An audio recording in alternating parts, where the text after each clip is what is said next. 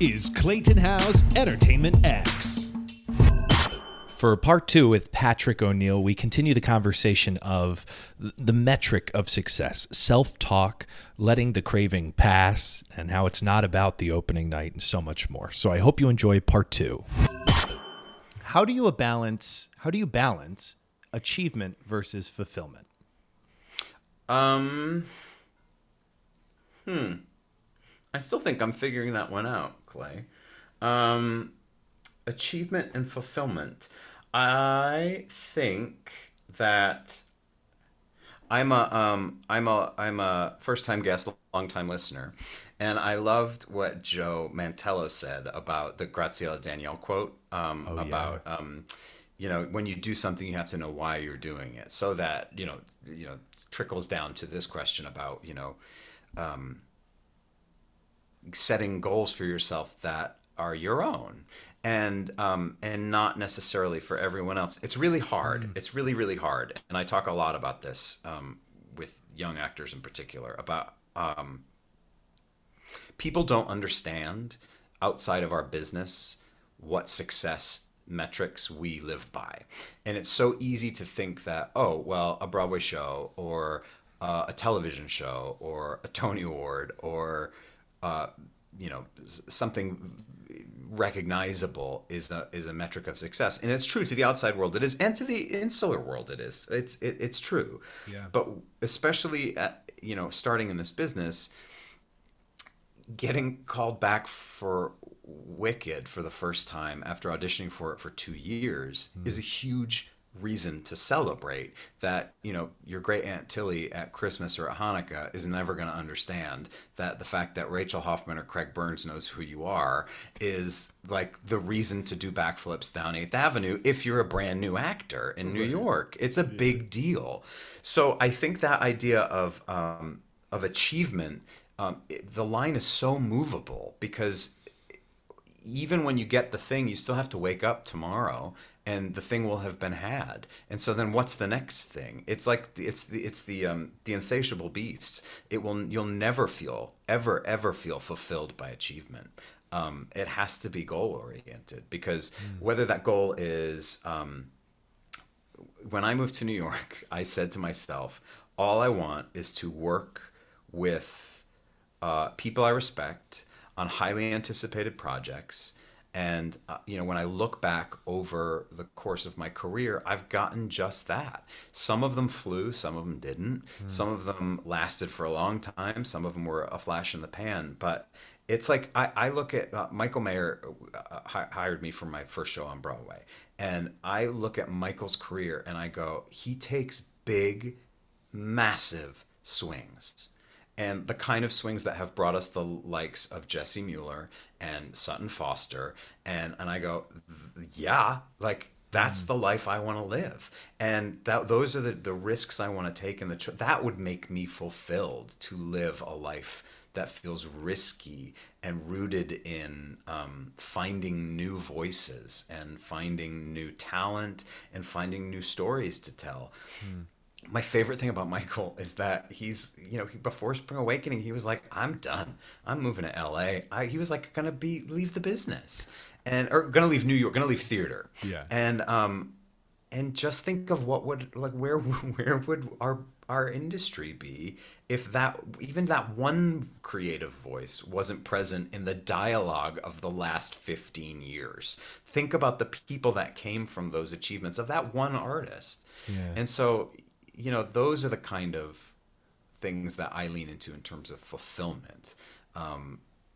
Finding the tribe, making the thing, and constantly moving forward. And what I've found is that you find you yourself included, you find the people who are like-minded that, you want to trip down the path with. Yeah. If and when self-doubt gets into the brain, do you have a self-talk or a process that gets you through? Oh yeah. That's actually something I think we all need to talk about more, yes. Because I think that idea of imposter syndrome is everybody thinks that nobody else has it, or everybody thinks that people who are outwardly successful don't have it. Right. And every moment of every ounce of creation that you do is flooded with it. There are no answers. And Mike Isaacson, and I were having dinner last week, and we were talking about this very thing, about there's the moment in every show, every new show that happens, where the fear takes over. And even if the show is good, there is a moment that where it can ruin it. If you let the fear take over, it can poison the well. Whether or not you're on the right track or not, it's a very fine line between panic and flight. And so, I'm terrible at it. I think we're all bad at the self-doubt thing. It's like, it's the healthiest part of what we do in terms of analysis of our work. And, it's why I think the pandemic has been so traumatic for people, especially actors on self-tapes, because you tape it and then you watch it back and you watch it back and you watch it back. And like you spend 5 hours doing, a 1-minute take of something. It's awful because of this idea of self-doubt. And so, the thing is how do you break the cycle? I mean, I don't know, man. I'm still trying to figure that out. But what I know is that as long as you keep taking the steps forward, and you push through it, it works. I love wine. I love a martini. And somewhere along the way, somebody bamboozled me into doing the whole 30. Right? Oh, yeah. Which, you're not allowed to have any of those fun things. And there's a chapter in the book on this where it's like, if you just push through the craving, it will pass. And it really, strangely, alcoholic beverages and self-doubt go hand in hand. It kind of translates into this idea too, where it's like, we all feel icky and we all feel like it's not good enough. But if you trust it, that the work is being done, you can always revisit it. You can always change your mind later. But make the choice, do the thing, and push through the, craving, and get to the other side of it, because it will pass. I love that analogy. Just, when it comes to self-doubt, let the craving pass, because it will pass. But really, at the end of the day, right? What does it mean? So you give into self-doubt and you're denying the world whatever it is you're working on. If it's a screenplay and you go, well, it's not good enough. Well, then the world's never going to see that screenplay. And that story might be a story we need. And even if it's not a story that the world needs, it might be a vehicle that an artist needs, or a vehicle that somebody that doesn't even know they need to hear it in order to get to their next place. I mean, there's 1,000 theories on how the universe works and why we're here. And sometimes we're here to move a pencil from one side of the desk to another for somebody to pick it up. And that might be the reason that your work needs to be seen today, or heard today, or shot today, or presented today. And if you deny the universe that gift, I mean, who knows what the ricochet of all of that could be. You just have to push through. Yeah, that was what I enjoyed so much about Everything Everywhere All at Once, that film that had just come out a couple weeks ago. Highly recommend it. Everyone should go see it. I'm not going to talk about it so people see it. It's great.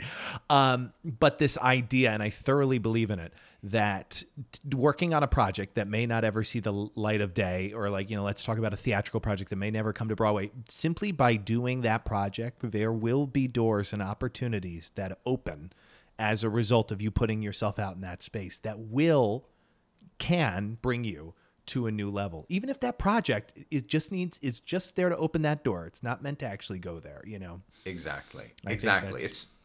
It's so hard to get practice in our business. It's hard to practice being a producer. It's hard to practice being a playwright. It's hard to practice because if the play doesn't happen, then theoretically the practice doesn't exist. But the reality is that the practice is a daily thing. It's not the opening night. No, it's not. These are like these word nuggets today. It's not the opening night. It's not the opening night. I love this. Okay.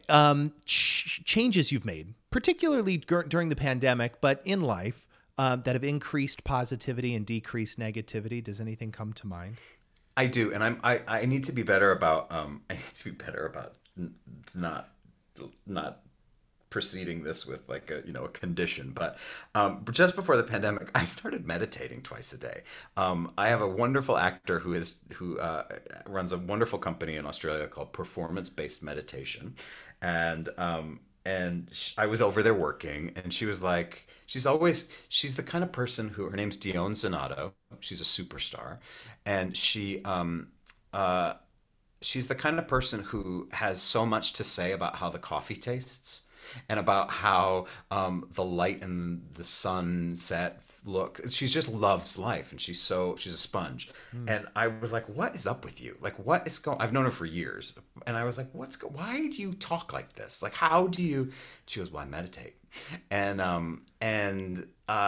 so she taught me. She's a teacher. She taught me how to, and it's been something that I do daily, and it really had. There's 1,000 reasons to do it, and I'll let Dion's website or another meditation teacher talk you through those reasons. But for me, it's brought me deep rest in my life. Like, it gives me a time to check out every day, and it gives me a time to recharge.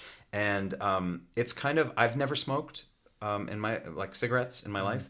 And but it's what I assume a cigarette break must feel like, where I've always been jealous of smokers because they get to leave and they get to go outside for a little while.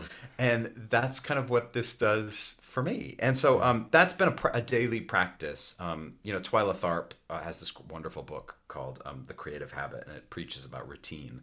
And it's just part of my routine that keeps my day structured, but also keeps me in touch with a lot of things. I've also been very lucky over the pandemic to be working with a lot of young actors over Zoom, now in person, thank God. And that has started to feed me in a way that I was not prepared for. The tenacity and the promise and the hunger for it has reinstilled faith in show business for me a little bit, working with young people. That's been very helpful as well in terms of staying positive and going, yeah, we're the future is going to be fine. We're just fine. We're going to be just fine. We are. I have to remind myself of that quite frequently. As far as the meditation's concerned, is it just in the morning, evening, half hour, as long as you want it, sitting down, laying down? Oh my God! I guess you're supposed to sit, it's all based in. She teaches transcendental meditation, which again, I'm going, okay, here we go. So I'm gonna like put on a toga and I'm gonna like levitate and I'm gonna I go to like the Mel Brooks place of it all.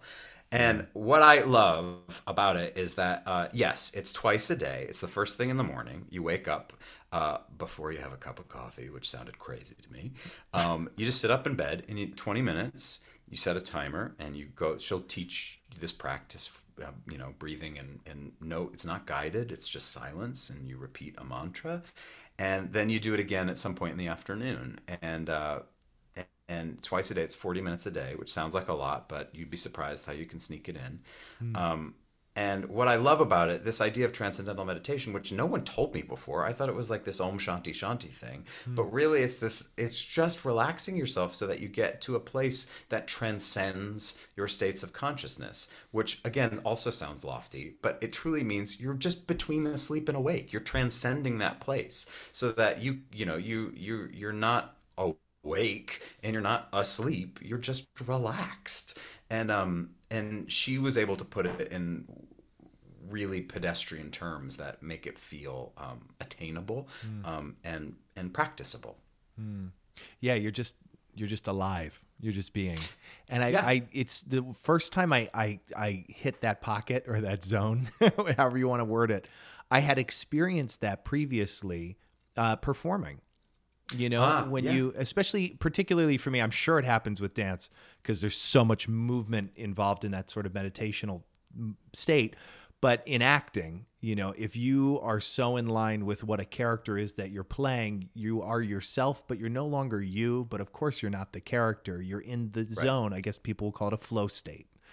And that's essentially, it's such a great feeling. And you're right. I think that's what cigarette smokers get. They get instant flow right here. Yes. Yeah. And like, you know, I made most of my career was as a swing and a dance captain as an actor. And so like that, your whole night was a meditative state. You're literally like, what am I doing? Who am I going? And you, if you're not present, if you're not alive, if you're not in the moment, you know, you're not going to be where you need to be. It's literally about filling the gap, moving the thing, and it really, the practice of that, it's really looking, I wasn't necessarily in a meditation practice while I was working 8 shows a week on Broadway, but that in its own way is, I love how you say that. It's like very, it's completely related. Do you have most gifted books or favorite books? Oh yeah. Let's see. For Jen Waldman, who's an acting teacher in town, Jen Waldman Studio, possibly the greatest acting teacher for the musical theater alive. I'm like literally going through my Rolodex going, nope, I think it's her.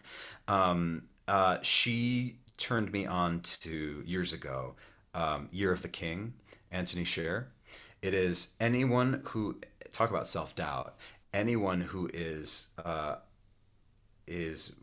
establishing a creative practice, especially at the onset of their career, reading this, it's basically his diary for the year that he was anointed to play Richard III at the RSC. And so you're literally walking through, how do I do it when Olivier has done it? How do I do it different? Why do I do it different? Why should I? So in terms of the acting creative process, that's it. I mean, it's like, it is the best book, because you realize you're not alone, and that even the giants wrestle with the same issues that we do on a daily basis. Other books. Oh my gosh. Of course, now I'm drawing a complete blank. I'm about to work on a production of Chicago, so I'm knee deep in a book on vaudeville that I'm thoroughly enjoying, because it's all written by the people who are living it. So it's like stage managers. It's like all these articles from the 20s and teens, and so that is really fascinating to me, because as I'm reading it, I'm going, this is exactly what our life is still like, you know, hopping on a bus, getting on the road, you know, they're waiting for the train. What do they do in the new town? What do they do? How awful are the dressing rooms? How it's so fast. And that hasn't changed much in 110 years. But yeah, I used to be a voracious reader, pre-pandemic, but, since COVID, it's funny. I've really been present more. It's been hard for me to read, even if that means staring at the wall. I think we all got a little addicted to Netflix over the pandemic, but didn't we? Yeah, I have a stack of books by my bed that I'm trying to just hack through, for the next few months, just to make sure that they get read. I love books though. I love real books. I'm not an e-reader person. That's the challenge here. I love books too, but living in New York City, it's just, yes, till I have a library. Yes, it's coming, baby. It's coming. Yeah, amen to that. Is there a common piece of incorrect advice you hear in the theatrical industry? I think this is the second time I'm invoking Mike Isaacson's name in this podcast, but he and I were talking about this last week, about how he was teaching or coach. Somebody asked him to come and listen to some graduates or something like that. And they were presenting, there's this hunger to be, obviously we all are different, but there's this hunger to be different. And somebody got up and sang some song from something that nobody's ever heard of, and probably never heard of for a good reason. But this person, I'm sure, thought that nobody does it, so we should do it. And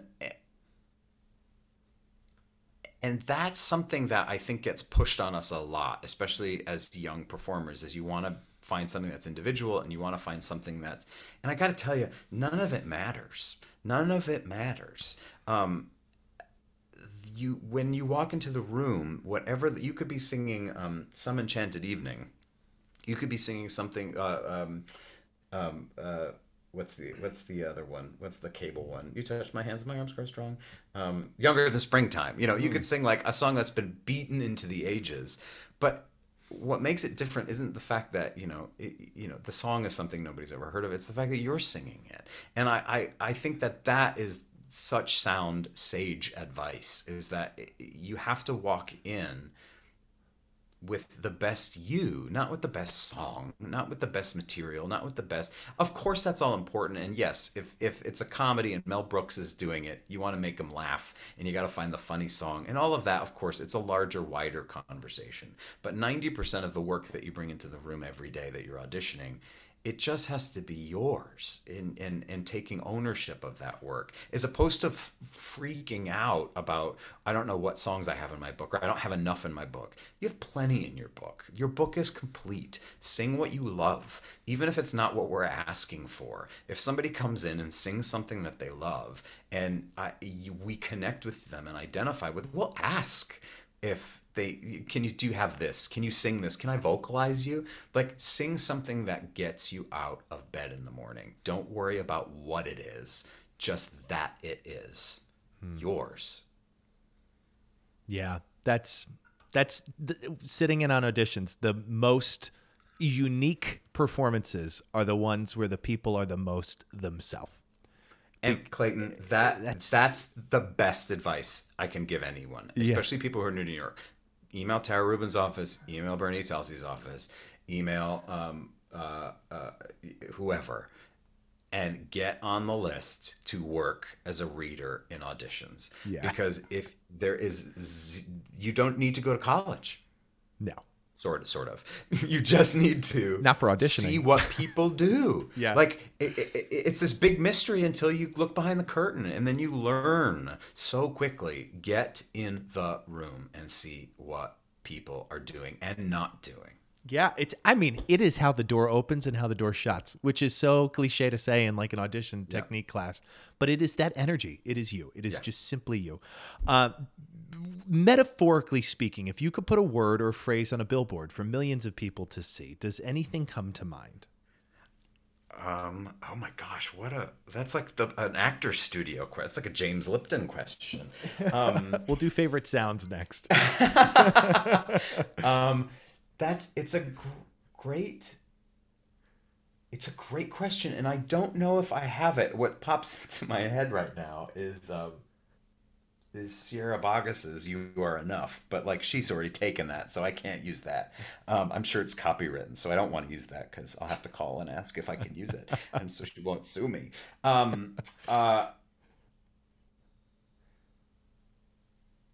Look, here's the. It'll never encapsulate on a billboard, but I think this is like, if I get hit by a bus tomorrow, this is what I want you to say at my funeral. You just got to know why you're here. Like, I think why is really important, because you can't live for the highs in this business because they come and go so quickly, and the lows are... The path is seismic, and it is up and it is down, and we are down a lot more than we're up. So you gotta know why you are here.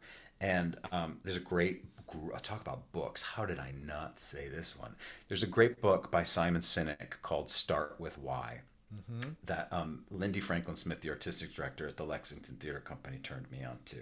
And it just walks you through this exercise. You gotta know why. And he helps you put together the reason why you do what you do. And if you were a barista at Starbucks, if you were a custodian at a middle school, if you were a Tony Award-winning actor, the why for your reason that you do what you do in life has to be the same. You can do acting with the same generous reason that you work, the same way that you would do that waiting tables. And it's important to know why we put up with it. And it's important to know why we want to be here, because if you can't be clear about that, the heartbreak feels endless. But if you know why you're here, everything, talk about versus achievement versus fulfillment, everything is fulfilling. You can feel fulfilled by every step along the journey if you know why you're doing it, because you're always getting closer to something. Patrick, this conversation has filled my cup. It runneth over. I appreciate you so much. No, I make jokes, but I'm so serious, without being too heavy at the end of this. This has been a really great conversation. Thank you. Likewise, I've thoroughly enjoyed myself. Before we wrap up, is there anything else you want to add or plug here today? I again, long-time listener, first-time guest. Thank you for listening. Talk about the annals of these roll call of these guests, man. I was like, it's crazy. I'm thrilled. I'm honored to be here. And actually, yeah. I didn't listen to this one yet. I'm sorry, Michael. Michael Bobbitt was my dance teacher in college. Oh, and now he's like, he was running the new rep in Boston, and now he's like on the Arts Council in Massachusetts. Talk about kicking ass and taking names. You've curated an incredible list of people. I'm humbled to be a part of it. Well, I appreciate you for joining the show and saying that and listening. So thank you. And for taking this time to share, a slice of your humanity. I just so appreciate that. For you, the moon.